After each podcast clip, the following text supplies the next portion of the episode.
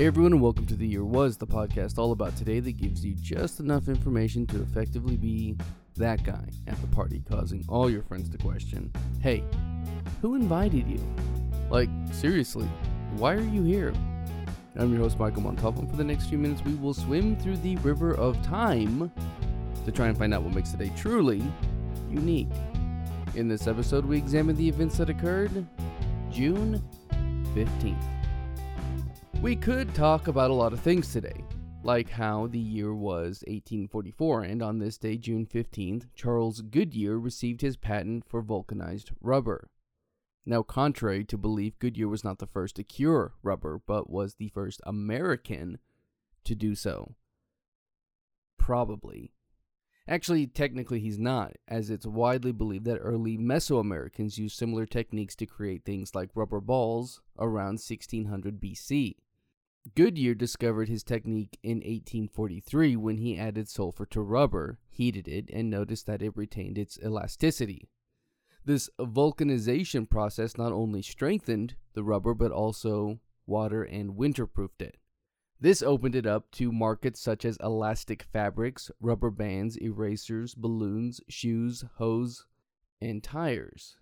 And hey, speaking of tires, you know the brand Goodyear tires? Yeah, well, he really didn't have anything to do with it. He died 40 years before the company was founded. I could also talk about the world's oldest flag. In fact, the year was 1219. And on this day, June 15th, the Dannebrog, the flag of Denmark, was made, making it the oldest national flag in the world. I say made, but that's not entirely accurate, at least according to legend. As it turns out, in the early 13th century, Valdemar the Victorious led the Danish army into what is today known as Estonia on what is also today known as a crusade.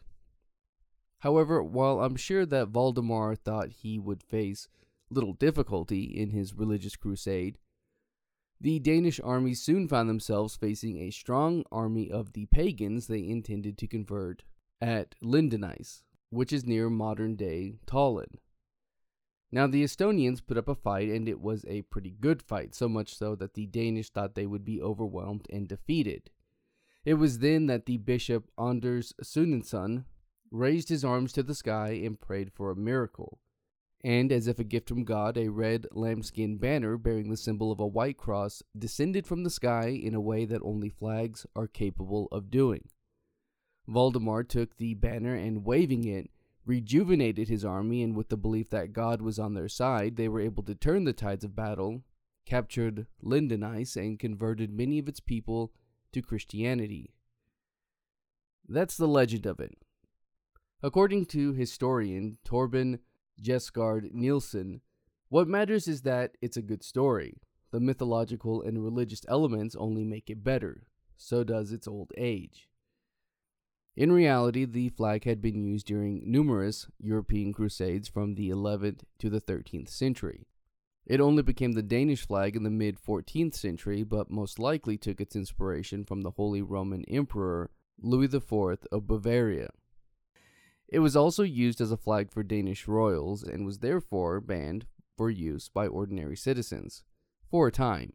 This was during the 19th century until it was displayed to Danish soldiers returning from war. Today, the flag is used more by the people than most other flags, as there is no law to regulate the use of the flag, only guidelines, making it one that its people want to see being used in more and more ways. That's very interesting, I hear you say. And I agree, but I could also mention an interesting bit of medical trivia such as when the year was 1667.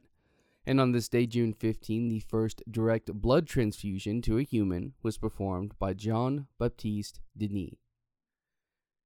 Now, what's interesting here is that this was not the first blood transfusion. That would have been performed only a year earlier in 1666 by Richard Lower in England, when he transfused the blood between two animals.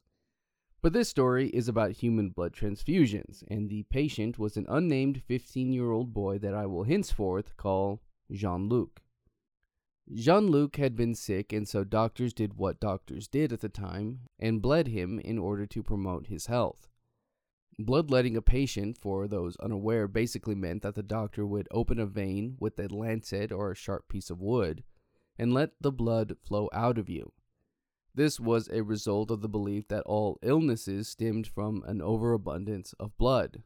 The problem in this was that Jean Luc had been bled so much that he was now suffering from blood loss.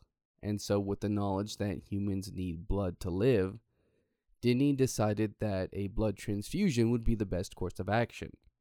The second problem here was that this was all experimental, and a fair amount of test animals had died in the quest to perform this procedure. Human to human transfusion was quickly ruled out, and the blood that was chosen was that of a sheep. In a Wired article written many years later, Tony Long summed up the whole procedure by simply saying that somehow the kid survived. Why somehow?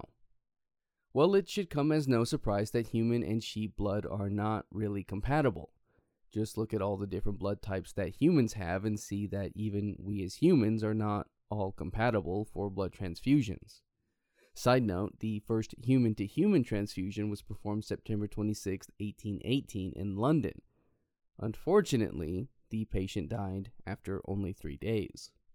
The most likely reason Jean Luc survived is that only 12 ounces of blood were taken from the lamb, which sounds to me both like a lot and a little, but what do I know? It was after the success of this transfusion that Denis tried it again to less fortunate results. The second patient did survive, but the third and fourth did not. He was actually accused of murder and brought before the court, but also cleared of any wrongdoing. Eventually, a ban was placed on blood transfusions, and according to Britannica, we now know that there would have been no way to perform a successful blood transfusion safely before the discovery of blood types by Karl Landsteiner in the early 1900s. What else can I tell you about this day, you ask? Well, have you ever heard of the name Henry Ossian Flipper? The year was 1877, and on this day, June 15th, Henry Ossian Flipper became the first African American cadet to graduate from the United States Military Academy at West Point. Flipper was a soldier, engineer, and former slave who went on to earn the rank of second lieutenant after graduating West Point at 21. He was educated by the American Missionary Association and was one of the first to attend Atlanta University when it was established in 1869. By January of 1873, he wrote to James Freeman, a congressman from Georgia, requesting an appointment to West Point and received a response that it would be given on the condition that he proved himself worthy and qualified. After a series of letters, the nomination was given to him, and Flipper passed the admittance requirements and examinations, officially entering the academy July 1st, 1873. And here he excelled, even in the environment of almost total isolation, he received above average marks, ranking 50th out of 76. He was assigned to one of the all African American regiments, which wasn't actually all African American as they were led by white officers, but still, he served with competency and distinction under the command of Nicholas M. Nolan when he himself led Buffalo soldiers of the 10th Cavalry and during the Apache War. He would serve as quartermaster of the regiment and was put in charge of paying the wages of the soldiers and for mess supplies and general transactions.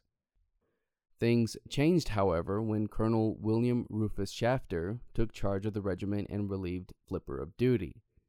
It was soon discovered that Shafter had stolen $2,000 of the regiment's money and intended to blame Flipper for the theft and actually did so. Money was raised by fellow soldiers for defense and to pay back the money, which was accepted by Shafter, but Flipper was still dishonorably discharged. After this setback, he worked in Latin America as an engineer, earning recognition and respect in not only this field, but in multiple different careers. He even worked as an assistant to the Secretary of the Interior before his death in 1940, having never once denied his innocence. But the story doesn't end here. In 1994, his descendants applied to the U.S. military to review the court martial, and it was found that the punishment was unduly harsh and unjust. The dismissal was then changed to a good conduct discharge, and on February 19, 1999, then President Bill Clinton posthumously pardoned Lieutenant Henry O. Flipper 118 years after his conviction. To round out today's episode, I thought we would look at one more event from history. The year was 1878, and on this day, June 15th, the first moving pictures were caught on camera. The pictures were taken with 12 cameras, each only taking one photo, and were of a horse running. The purpose was to find out if all four of the horse's legs left the ground while running, What's particularly interesting in this story is that the whole thing came about as a wager from former California Governor Leland Stanford. The common belief at the time was that a horse always had one hoof on the ground, and since horses move so fast, it was impossible to tell with the naked eye. Stanford decided that the best way to determine and study this inquiry was to hire Eadweard Muybridge, the world famous photographer, to take a series of photos to put the issue to rest. For his trouble, Muybridge was paid $25,000. But he wasn't sure that it could be accomplished. Still, he agreed to the job and set up a row of cameras with tripwires that would trigger a split second photo of the horse as it ran by. The resulting photos did prove that all four hoofs left the ground and settled the bet, but also created the concept of motion pictures, resulting in the movies we all know and love. That's going to do it for us today. If you like this podcast and want to hear more, give us a rate and a review. That helps me out and helps steer this in a direction that is hopefully good for all. If you're watching this on YouTube, you can find the Year Was audio version on your podcast app of choice. You can find me on social media and at YouTube at the Apple Cider Club. And as always, I want to thank the Tim Kreitz Band for our musical theme. And thank you for listening. We'll see you next time.